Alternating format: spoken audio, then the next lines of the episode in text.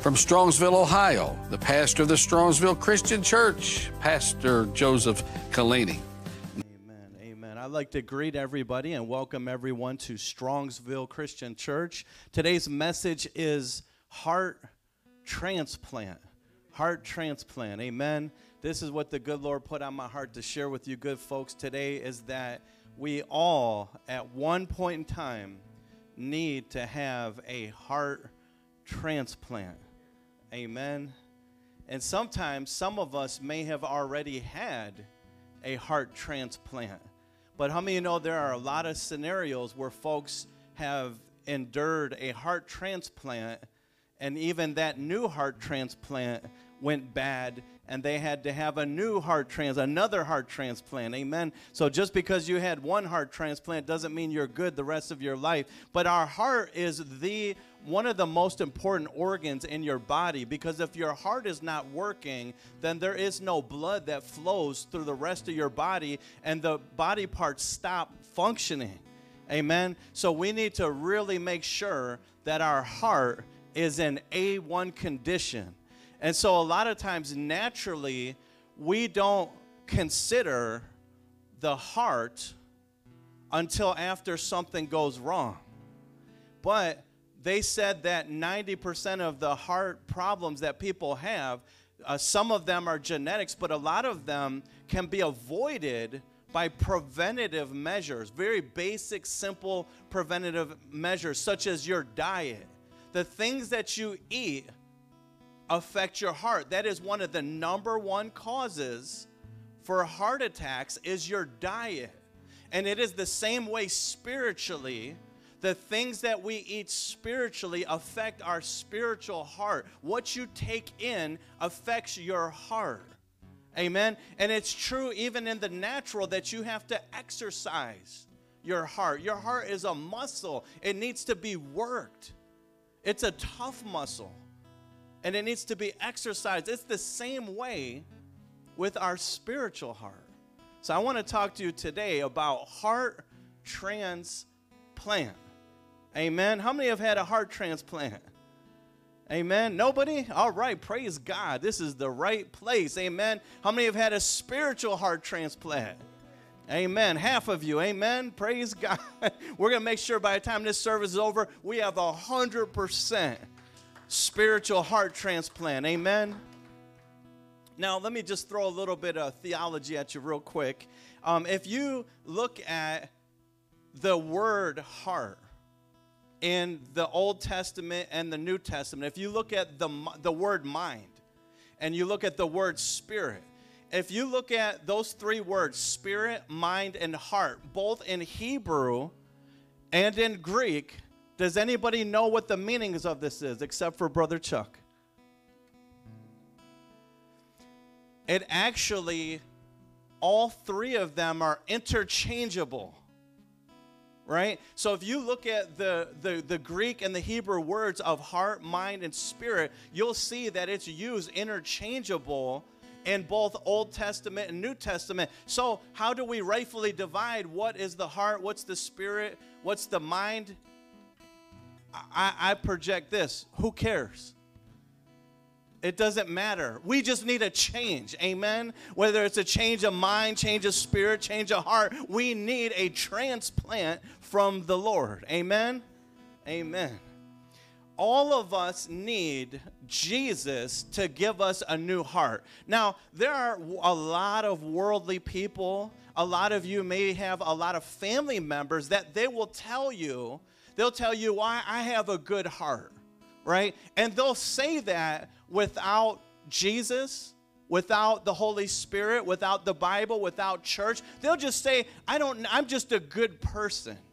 Has anyone ever heard anyone say that? I'm just a good person. I don't really need God because they've never smoked crack cocaine, they've never murdered anyone, they never went to jail, and by their standards, they're a good person. But how many of you know that people's standards are different than God's standards? God is a sovereign, holy God.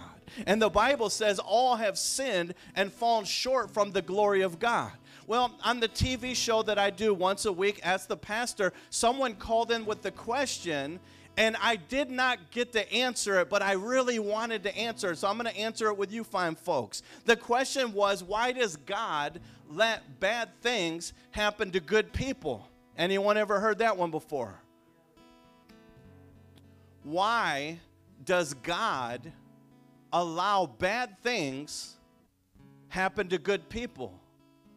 And I did not get to answer it. It was an itch that I could not scratch. And I would throw back the same question Why does God allow good things ha- to happen to bad people? The Bible even says, Don't rejoice when the wicked prosper, right? Because all of us will, on the day of judgment, have to give an account for all things unto the Lord. Amen?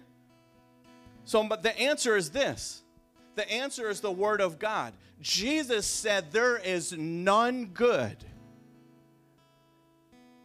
that's the answer. Why does God let bad things happen to good people? Jesus said none. He said, Why callest me thou good? There is none good save God. So, in other words, nobody is good. I don't care what type of uh, image they project, how, how nice they look, how kind they talk. The Bible says, Jesus said, nobody is good except for God. In other words, outside of God, there is nothing that will glory in God. The only thing that makes us good is God. Because God is good. And when a good God lives within us, then goodness starts to radiate from us. But without the hand of God, we're not good. None of us. Me, you, none of us. The Bible says no flesh will glory in the presence of God. In other words, none of us are going to be able to brag about how holy we are without God. All of us, someone say, all of us, all of us need to give Jesus to give us a new heart. Amen. And until you get a new heart, everything else is superficial. Amen. You know, I, I, I, I, want to, I have so much I want to share, but I don't necessarily have a long message today. But let me get into this real quick. Jeremiah 17 9, it goes into the description of the heart of mankind. Women not excluded. The heart of womankind. Amen. Let me throw that in there, ladies. The heart of humanity. Amen. Jeremiah 17 9 says, The heart is deceitful above all things desperately wicked. Now, let's not get it twisted. This is not talking about after we're born again. This is not talking about after we're baptized with the Holy Spirit. This is talking about before Christ, before salvation. The, the, the sin law, the flesh, the nature of man is it's wicked. Everybody before Christ. The heart is deceitful and above all things desperately wicked. Who can know it?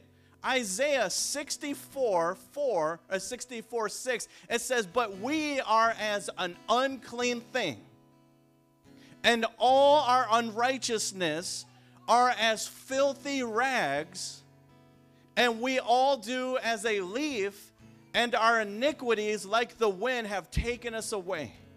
Amen. That is why we need a new heart from Jesus. Now, a pastor friend of mine told me a story that last Friday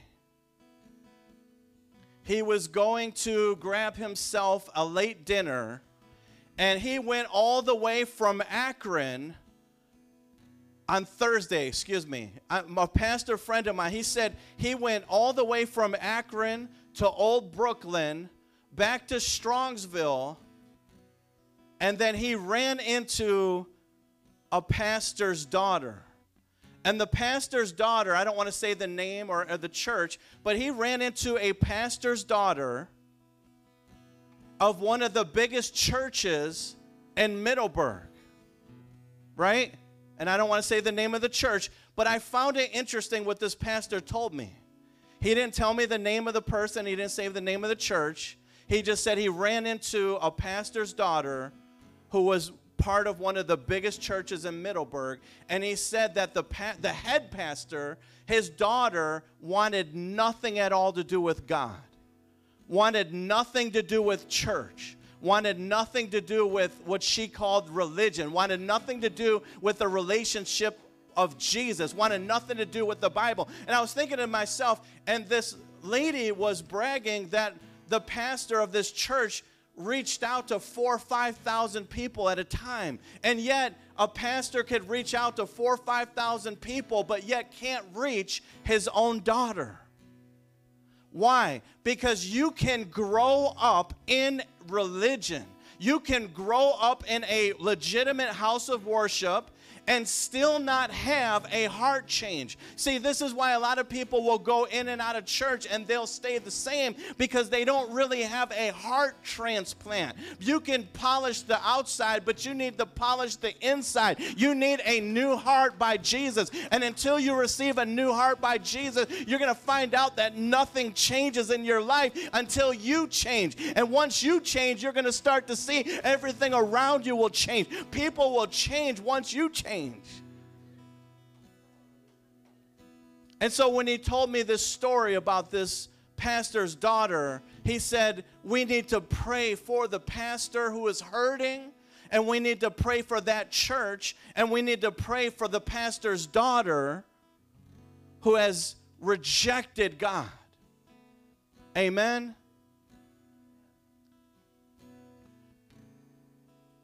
Until there is a heart transplant, every effort to grow is temporal. And I say that to pastors. I say that to everybody. Until there is a heart transplant, every effort to grow is temporal. This is why you could have pastors with impressive theology degrees, but there's no fruit in their life because their heart has not changed yet. How many have heard the movie Jesus Revolution? It just came out. How many have seen that? Right? Me and my wife seen it, I believe, the day after because it came out on Wednesday. We have church here on Wednesday, so we came and saw it the next day. My wife kind of blindsided me uh, with going to see the movie. And uh, we went to go see this movie, uh, Jesus Revolution. It is uh, based on a true story, amen, about a gentleman named Pastor Chuck who had a very dead or dry church. There was no activity. There were people that were just sitting there, not really reaching out. And the church just seemed boring, right? There was no amens, no clapping, no excitement, right? I've been to more lively storefront churches with five people than what they were showing in this movie. And so what happened is his daughter ran into a preacher named uh, Lonnie Frisbee who was a hippie, right? He had a very rough childhood. He had the long hair, the beard. He didn't have shoes on. He was a hippie. And so his daughter introduced Lonnie Frisbee to her dad, who was the pastor of this dry church. And he sat down and listened to this hippie guy. He said, Look, he said, I want to help you to reach my people, meaning the hippies right? And these hippies were caught up in drugs. They were caught up in drugs and they were caught up in a love movement. But how many of you know real love is not outside of God? Love is not in drugs, it's not in emotionalism.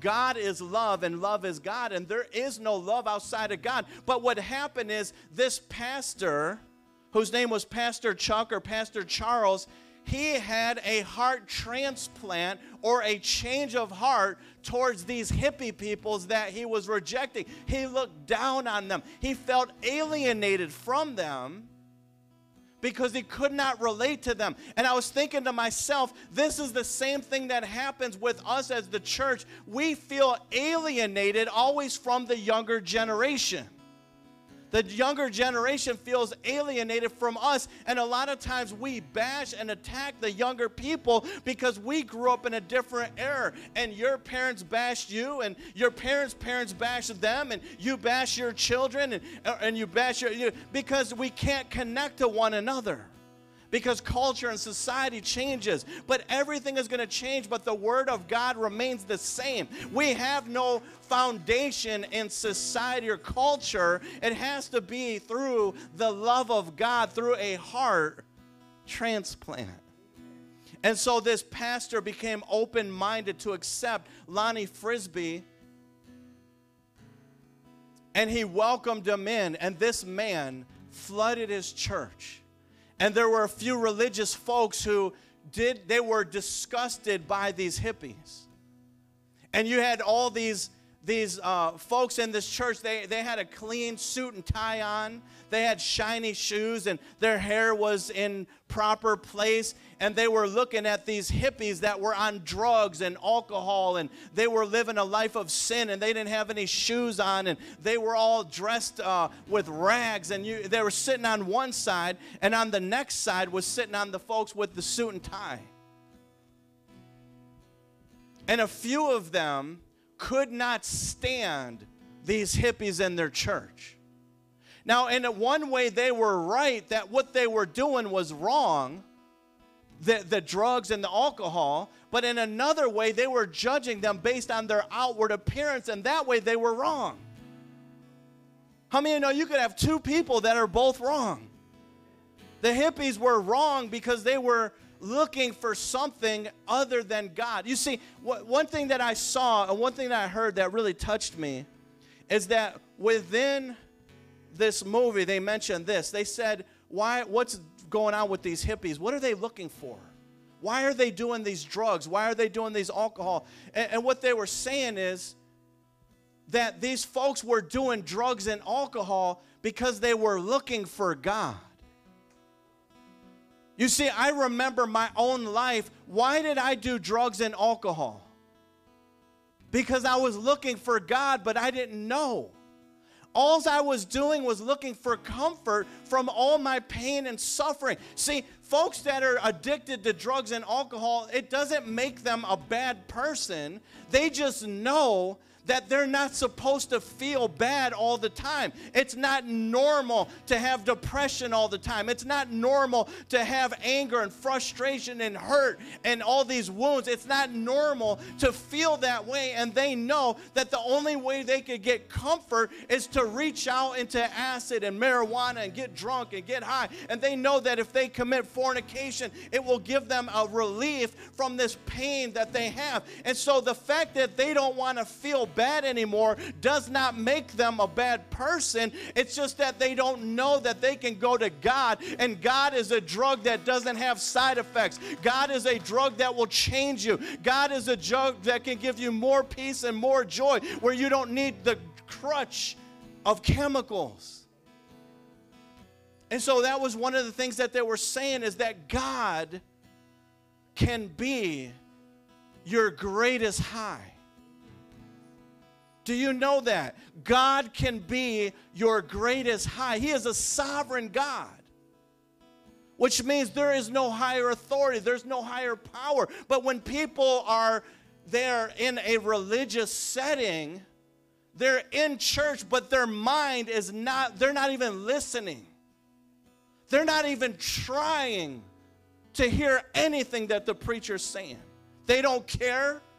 They're in church because they were made to go in church, not because they want to. You see, that's not a relationship that changes the heart. How many want to get married to someone that only married you because they had to marry you? Or do you want to be in love with someone who chose you because they want because they love you. You see, this is what God is looking for. He's looking for a love relationship, not because you have to, but because you want to. Amen? Until there's a heart transplant. And see, this is where me and the prison systems bump heads. As I do prison ministry, I went to a volunteers meeting and I listened to these educated professionals. And I want you to know if you listen to my message, it almost sounds like I demonize education and I attack college. In a way, I do, but in a way, I have education. I'm not saying that to brag. I have two college degrees. I'm a medical provider. Now, again, I'm not saying that to brag, but I just want to clear the air that I'm not against education. I'm not against the medical field, but I recognize there's flaws.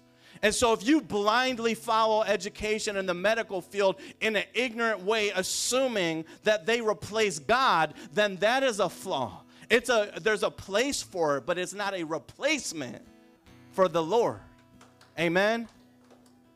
And so, in this prison, I went to this meeting and they were saying, well, all the inmates, all they need is they need education, they need training, they need therapy, they need uh, counseling, they need medication, they need all these programs, they need skills. And I was thinking to myself, these people that are running the institution are either A, they only care about money and they're using these things to get grants from the government, or B, they are disconnected from these inmates. A lot of the inmates in prison, they have high educations, high paying jobs, they have skills. Some of them are more talented than people on the street. It is not their lack of education that got them in prison, it is their lack of heart transplant that their heart was not right. Because if you educate a criminal, now you got a smart criminal. If you give them talents, now you got a talented criminal. If you give them skills, now you got a skilled criminal. But until there's a heart transplant, transplant from Jesus, they will never change. They will keep going in and out of jail until Jesus steps in their life.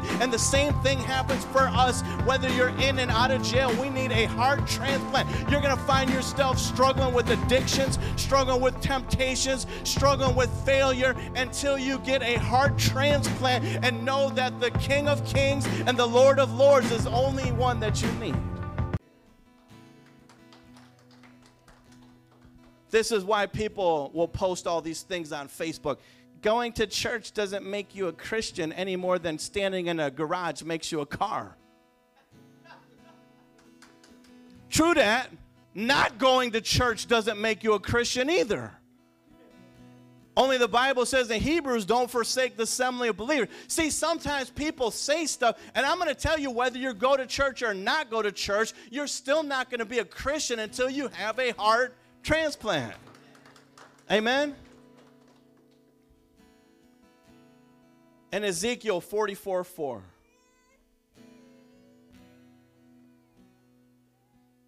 Then the man brought me by the way of the north gate to the front of the temple. I looked and saw the glory of the Lord filling the temple of the Lord and I fell face down. This is a really polarized situation. You have two groups of people. You have one person that was in the temple of God, and the glory of God was so powerful that it caused them to fall to the ground.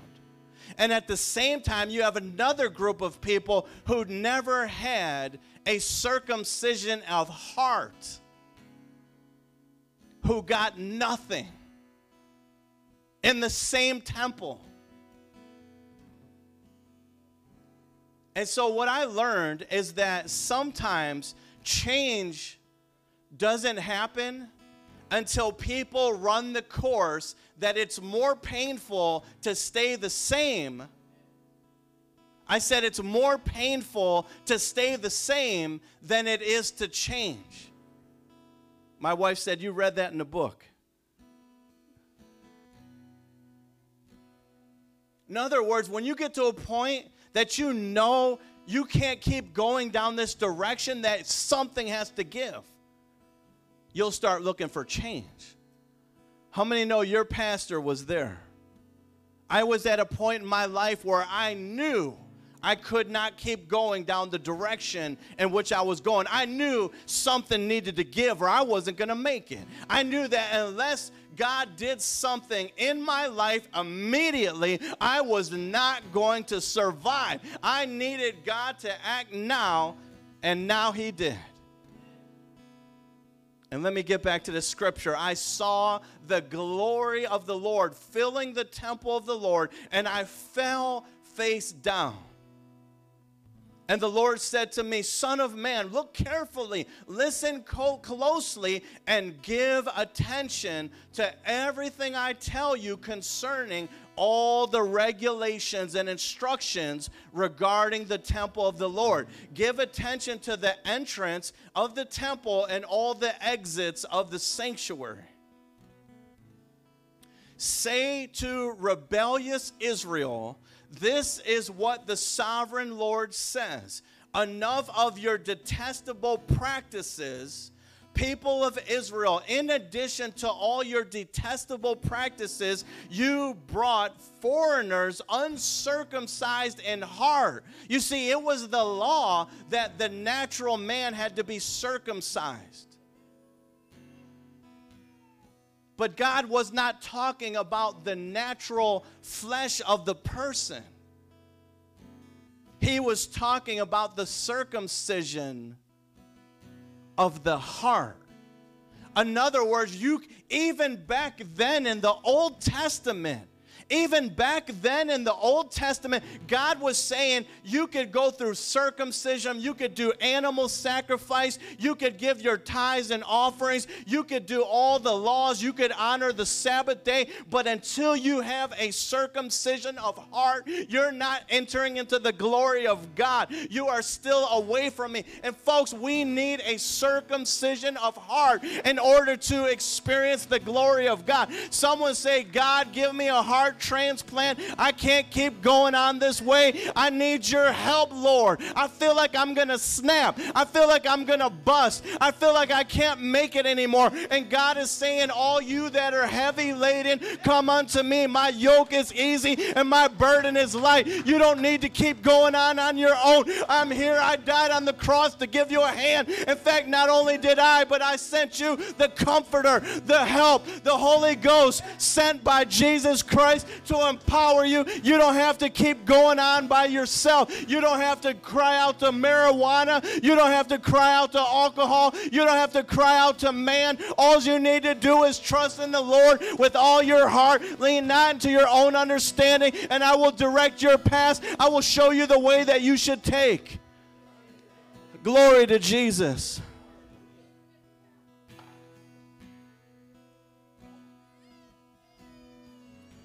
You brought foreigners, uncircumcised in heart and flesh, into my sanctuary, desecrating my temple. Why offered me food, fat, and blood, and you broke my covenant? Instead of carrying out your duties, Instead of carrying out your duties in regard to my holy things, you put others in charge of my sanctuary. And this is what the sovereign Lord says No foreigner uncircumcised in heart and flesh will enter into my sanctuary, not even the foreigners who live amongst the Israelites. You see, one thing that I saw before COVID, all these now I should say all there were certain pastors that were trying to teach me how to grow my church. They were trying to tell me, well, this is what you need. You need a fog machine and you need some strobe lights and you need to get rid of those suits and break out the skinny jeans and put a t-shirt on and you know start working out and show off your guns and, and, and get some coffee. It's got to be Sanka coffee and you know it's got to be plucked from some beans growing out of cow poop. I don't know what they were saying but they're saying these things of how to grow the church. You know you got to have a seeker friendly church. Don't say any type of convicting scriptures. Make sure it's all flattering and sure. And they have a system you see, because they look at these revivals, like the Asbury revival, what happened with uh, uh, Greg Laurie and, and, and Char- Pastor Charles, and they, they, they experienced this revival and they look at this breakout, how it changed hundreds and millions of people. And so, what they try to do is they tried to replicate what God did back then, and they find out that it's not working. If it worked, every church would have a revival. Because what they try to do is they try to bypass the heart transplant. Because you could have the finest coffee in the planet. You could have the best pastries that make you want to smack your mama, be so good. You can have all the hot meal services, all the fog machines, the skinniest jeans that cut off your circulation. You could talk very studious and very kind, and Jesus loves you, and you're all going to heaven. No matter what, don't even got to repent. Don't even got to put your faith in Jesus. Everyone's going to heaven. I could tickle your ears, but that don't mean there's going to be a heart transplant. The Word of God is sharper than any two-edged sword, piercing down to the dividing of the soul. Folks, we need to release the Word of God and let the Word of God change the hearts. The Holy Spirit will work on the hearts of people. Don't get in the way of God. Don't try to sugarcoat it. Don't try to water it down. You don't know what the people want to hear. We live in a day and age where people are tired of the fake and phony. They've been lied to, they've been cheated, abused, and they're ready for a real word of God. They're ready for a real heart transplant. They're tired of the fake and phony. How do I know? Because people come up to me and they tell me. I'm glad I didn't listen to them of how to grow a church. I'd rather be in a church with five folks with a real heart for God than in 10,000 people, not one of them love God. They love coffee, they love donuts, they love crowds. But ask them to quote John 3:16. Uh, um, well, uh, uh, John 3:16. For God did something. You know, they don't even know. Come on, folks.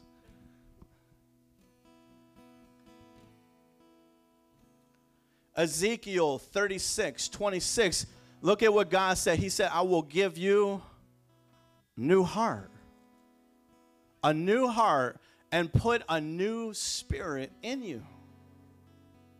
But how many of you know God does not run after people with this new heart in his hand, like, like, uh,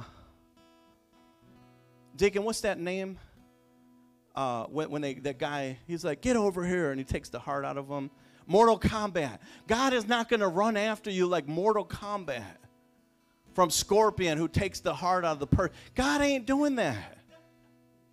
See, when you get tired of your own heart, when your heart starts to cause fatigue, speech impediment. You start to get lightheaded and dizzy. Then you do what? You go to the doctor. Doctors don't walk around neighborhoods knocking on doors. Uh, I'm just checking in the neighborhood. Anyone open up the doors? Anyone in here need a heart transplant? Huh? When's the last time you had a heart surgeon knock on your door talking about, does anyone need a heart? I'm just checking, you know, the hospital's kind of slow right now and we're just got to get our numbers up and insurances are cutting back. And, you know, anyone have someone knock on the door and ask for a heart transplant? Or when someone knows that they're not going to make it they're not going to make it unless they get a new heart. They run. I've heard stories of people taking nitrous glycerin and they popped it just to get to the hospital so that they can make it to get a stent in their heart because they knew if they didn't act right away, they were going to die. You see, when you get to the place of desperation, that's when revival will break out. When you get to a point where you know that you know that you know that you need a heart transplant, that you need need God to change your heart, that's when you'll get a new heart and you'll start to see a move of God. I will give you a new heart and put a new spirit in you.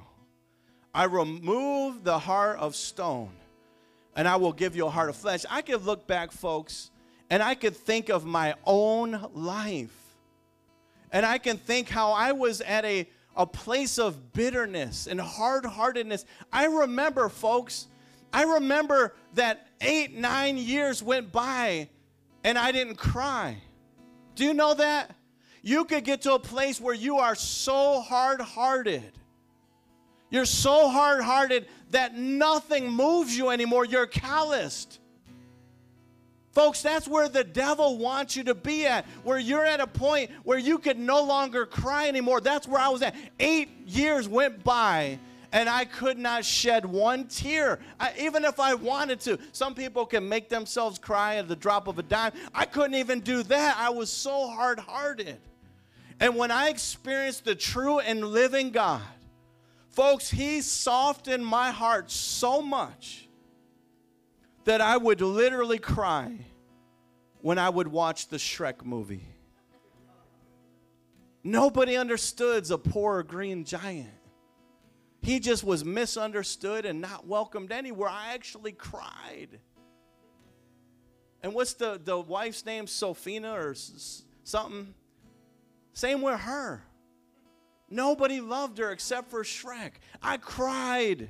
I literally cried watching the. See, I, and I, I looked at myself how hard hearted I was and how I started to cry over even the smallest things. And now I watch movies all the time. My wife don't know it. I always, I always make fun of her when she cries. And I always, she try to pretend like she's not crying. I'll put my finger and I'll flick the tear off her eye. What's this? Oh, it's dry in the air. But she don't know that the same thing happens to me. I'm just, I just don't let her see it. I bite my tongue. I try to create pain to stop them tears from coming down. Why? Because God gave me a new heart. And I got to tell you, the Bible says, guard your heart with all diligence because out of it are the issues of life. Folks, you know what the devil's gunning for? He's gunning for your heart. He wants you walking around all calloused and hard hearted and brutish. Folks, that's not how the children of God are. I'm not saying we need to walk around effeminate and pansies and weak. I'm not saying that either, but we should be able to cry. Amen. There's something that releases when we cry. That's why it touches my heart when I do altar calls, and I even at this uh, this altar right here is flooded with tears already. I've seen people crying at the altar. That's not religion. Religion and rituals doesn't make you cry. The power of God does. Even when we do the, the altar calls at the prison, uh, deacon knows, elder knows, elder's been up there, deacon's been up there. He's seeing grown murderers, gang, gang members, men, t- teardrops representing each body count on their face. We've seen them cry. MS 13, gang members crying at the altar. Why? Because the Spirit of the living God will give us a new heart and a new spirit. He will change us. Amen? When people taste the goodness of God, they become greedy for God. We got any greedy people in here? Greedy for God. Amen? Greedy for God. Luke 17 44 said, The kingdom of heaven is like a treasure hidden in a field. When a man found it, look at what he did. He hid it again, and then his joy, then in his joy, he went and sold all that he had and bought that field again. The kingdom of heaven is like a merchant looking for fine pearls. And when he found one of great value, he went away and sold everything that he had and bought it. See, I know as a Christian, when other Christians have had a heart transplant, because you catch on fire for God. There is something different about someone who has access to the kingdom of heaven. They desire God more than anything else on this earth.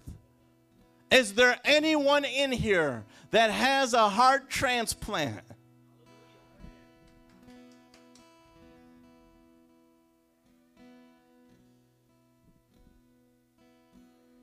When we have a new heart, we sacrifice effortlessly.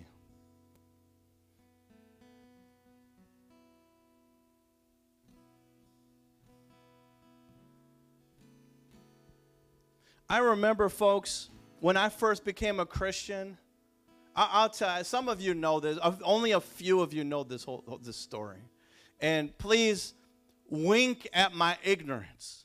Right? I didn't grow up in a Christian home like you fine folks. I was an atheist, didn't believe in God. But when I first started reading the Bible in the Old Testament, I found out that they sacrificed animals to God. And so, in the place where I got saved was at the county jail. And I was locked up as an inmate. And I just got saved. Didn't know the Bible. Didn't know propitiation, tabernacle, atonement, eschatology, theology. Didn't know about the first coming, the second coming. And all I knew is that these people, to express their love of God or to be right with God, they took these animals and they slit the throat and they put their hand on the animal so that their sins would pass from that person to the animal and they would sacrifice. And I said, Wow, I don't got no animals. They don't have that on commissary. I checked. But what they did have, the most prized possession in the incarceration establishment, was called a little Debbie honey bun. And if you had a honey bun, things would change in that jail. And so I held up my honey bun unto the Lord, and I said, Lord, I'm going to set, I was private, no one was watching. And I held my honey bun up. I didn't read the whole Bible. I was just accepted Jesus. I didn't know that Jesus was, you know, he, I knew he forgave me for my sins, but I didn't understand about the sacrifice. So I held the honey bun up to the air and I ripped open the package of the honey bun and I said, Lord, receive this honey bun unto yourself. I hereby sacrifice this honey bun unto the living God. And I got to think if I was God, I'd be looking down like, oh man, we might have to throw this guy back. And I took the honey bun, I put it in the metal toilet, and those things were so strong, you, it would suck up small children. I mean, it was like a whoosh. I mean, you put your foot in there, you'd be down the pipes like Mario. I'm talking about these things have power. It sucked up that honey bun, no problem. You see, why? Because, folks, from the time that I learned about tithing and offering, I, I used to get $20 a month. I would give two bucks, 10% out of that $20 a month. And then I would give offerings, even in prison before I got out. And folks, I got to tell you, even back then, I saw the hand of God. So let, let me do the numbers for you. And this was when I was in prison. And not one person said you need to tithe. I didn't. I didn't. Nobody said you need to tithe. You're not. You're going to hell. You're under a curse if you don't tithe. Nobody said that.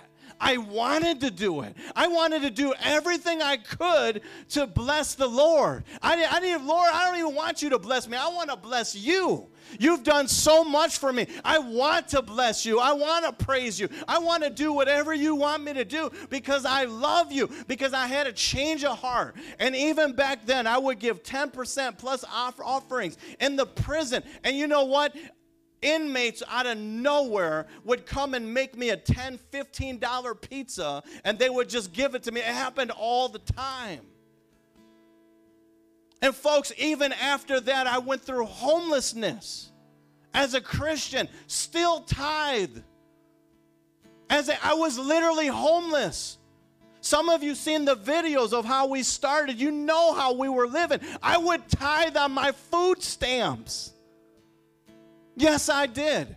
Everything I had, I was literally on food stamps.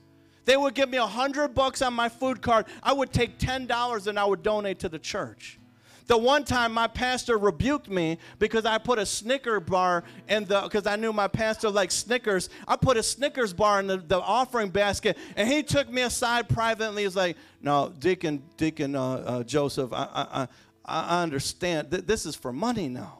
If you got a Snickers bar, you bring it to me. this is for money. And I said, okay, Pastor, I don't know. It's just, I understand. So sometimes we got to be taught. But my heart was just to give. I want I wanted to not because I out of obligation, out of guilt trip, out of condemnation, out of curse. I wanted to.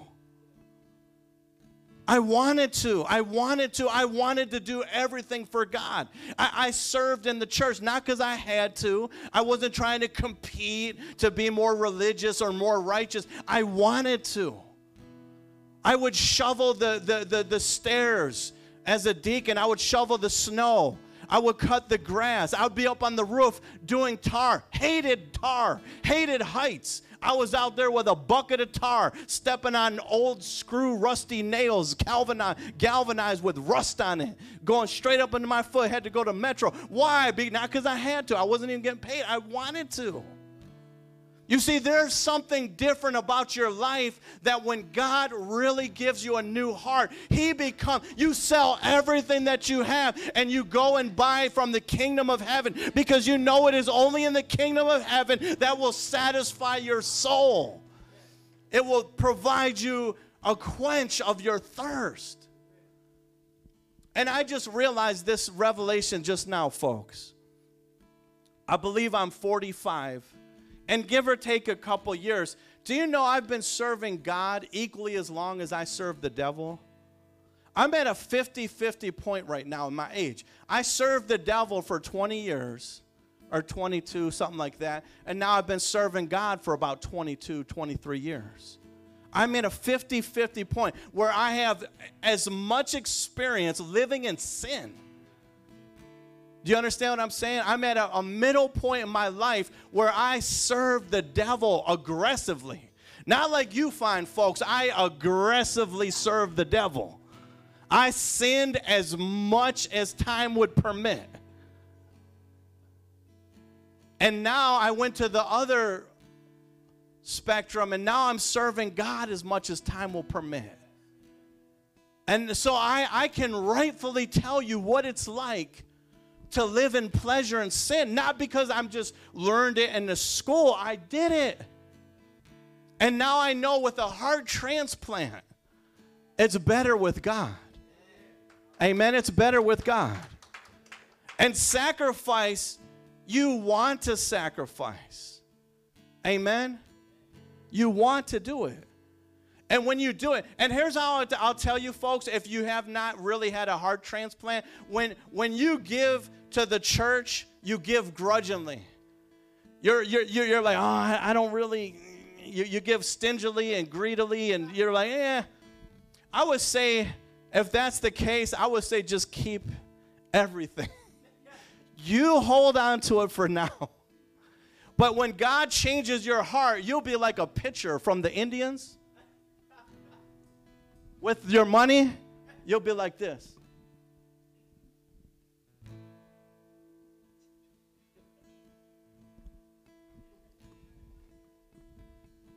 Strike!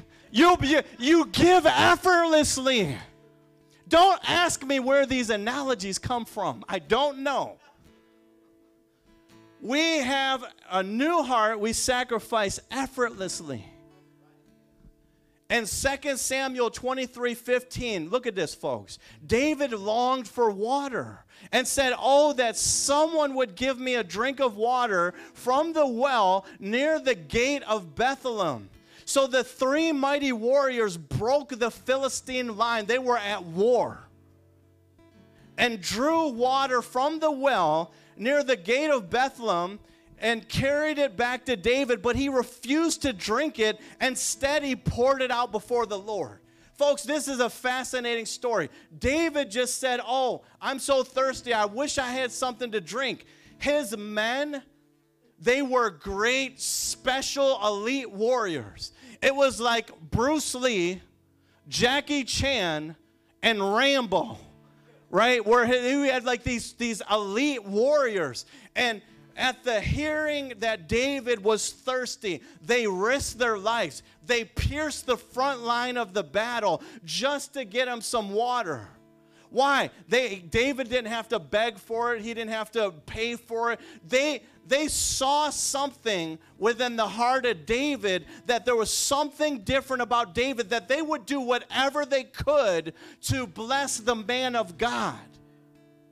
Why? Because, folks, when you get a heart transplant, the people that are around you, you'll start to see they'll start doing things for you because they realize there's something different about you. There is a change in you, there's a new creature in you, and they recognize it's not you, but it's God in you. And when they start to see God in you, people will start to sacrifice effortlessly to bless you. It works both ways, folks. And, folks, sometimes it takes people years. You could have a legitimate heart transplant, you could have a new heart, but the people who know you after the flesh, they're so familiar with you, it will, might take them 10 years before they recognize that you're not the same person. My family took them about 20 years before they realized that I'm not the same person who I once was. Amen. They're just now, 20 years later, they're starting to see that there's something different. But I'm going to tell you one of the things that they see is different is not the spiritual. They're seeing that there's something different in the natural. And I'm going to leave it at that because they know that what's even happening in the natural that I could not do on my own. I'm going to say that again. When there is a heart transplant and you're being led by the Spirit of God, even what happens in the natural, you could not do on your own effort. And people might miss the spiritual, they might miss a new heart, but they're smacked by the natural. And they recognize there's something different. Amen.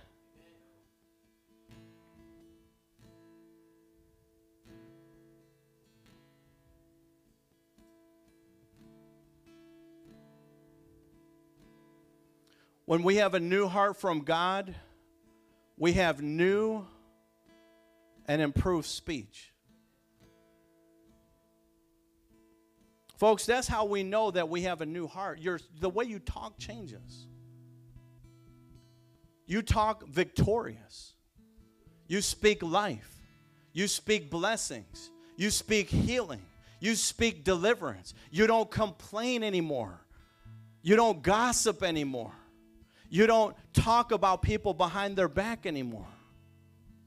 Folks, I already know that many of you in here, you will not listen to another person gossip about the pastor. I already know. You won't go for it. And you know what God showed me?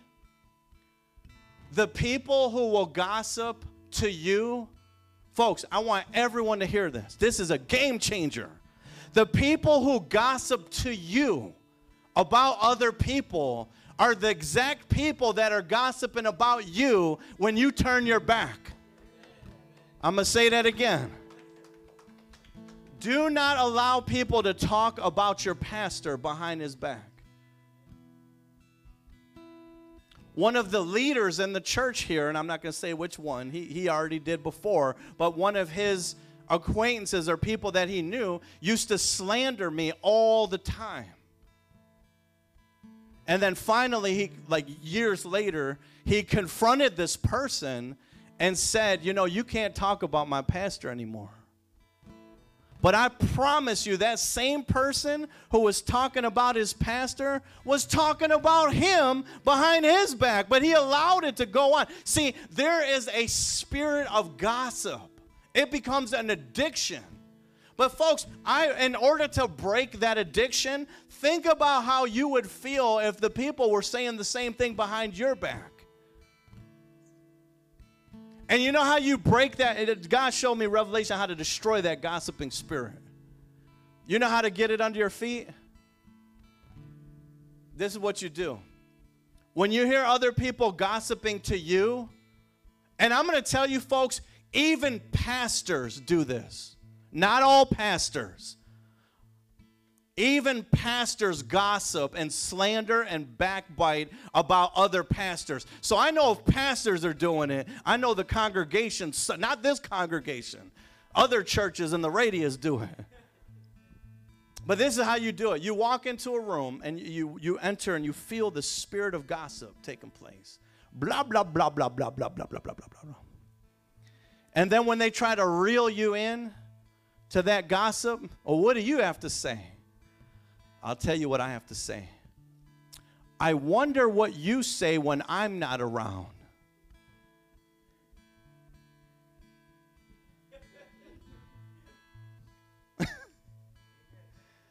Call them out, and they'll think you have a prophetic gift. I wonder what you say about me when I'm not in the room. And it'll convict their heart, and they will no longer gossip with you ever again. And they'll say, Where, how did you know? I'm walking with God, and my pastor told me so. Amen. Folks, when we have a new heart, we have a new speech. Amen.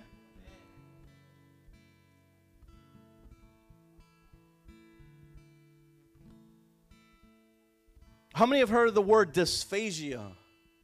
It's a medical term. Dysphagia. Amen. She must work in the medical field. Dysphagia happens when you have a heart problem and that heart problem it affects your speech. In other words, the patient knows what to say, but their mouth cannot pronunciate it. It's just like when people have strokes, their face sags down because they lose movement of their face. Folks, when people need a heart transplant, their speech is messed up. But when they get cured or a new heart, their speech improves. That's in the natural. And it's the same way in the spiritual. Isaiah 6 3. You can start playing, uh, Deacon. And one cried unto another and said, Holy, holy, holy is the Lord of hosts. The whole earth is full of his glory. And the post of the door moved at the voice of him that cried, and the house was filled with smoke. And they said, I, woe is me, for I am undone, because I am a man of unclean lips unclean lips, and I dwell in the midst of people of unclean lips. Mine eyes have seen the King and the Lord of hosts. And then flew one of the seraphims unto having a live coal in his hand, which he had taken with the tongs from the altar. And he laid it upon my mouth and said, Lo, this hath touched thy lips, and thy iniquity is taken away, and thy sin is purged.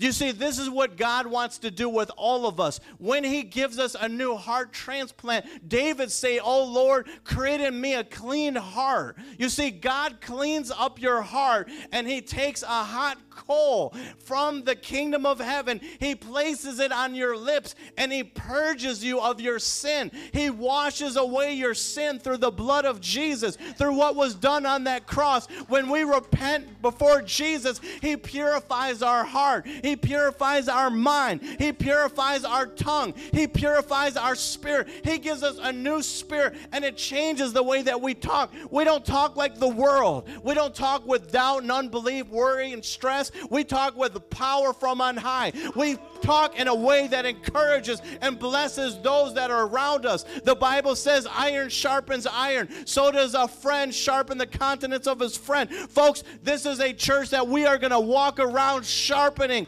and encouraging one another, lifting one another up, building up one another, taking the weak and supporting those that are weak, and blessing those everywhere around us. Because when we have a new heart, we have new strength. When we have a new heart, we have new power straight from the throne of God. Let's give the Lord a hand clap.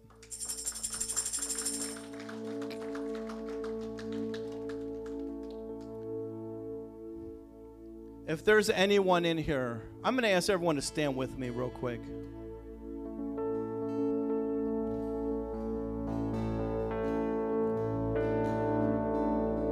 I'm going to ask everyone to bow their heads with me, please. If you could bow your heads. You could bow your head, close your eyes. Is there anyone in here who has never accepted Jesus Christ as their Lord and Savior? If, If you, you want to have the insurance that when you die, Jesus But I want to ask you, uh, just repeat after me. Father God, I'm asking you now to come into my heart. I'm asking you to forgive me of my sins. I repent of my sins right now. I want to accept Jesus Christ as the Lord and Savior of my life. I'm believing that Jesus died on the cross for my sins, that He paid the price that I could not pay. I plead the blood of Jesus over me, and I'm asking that Jesus Christ would now be my new Lord and Savior. I believe that He died on the cross, rose again three days later because He loved me. While we were yet sinners, Christ died for us. If you've prayed that prayer and have accepted Jesus Christ as your Lord and Savior, it is done. Now you have to ask the Lord to fill you with the Holy Spirit so He could lead you, guide you, and comfort you Yes. in Jesus' name. In Jesus' name.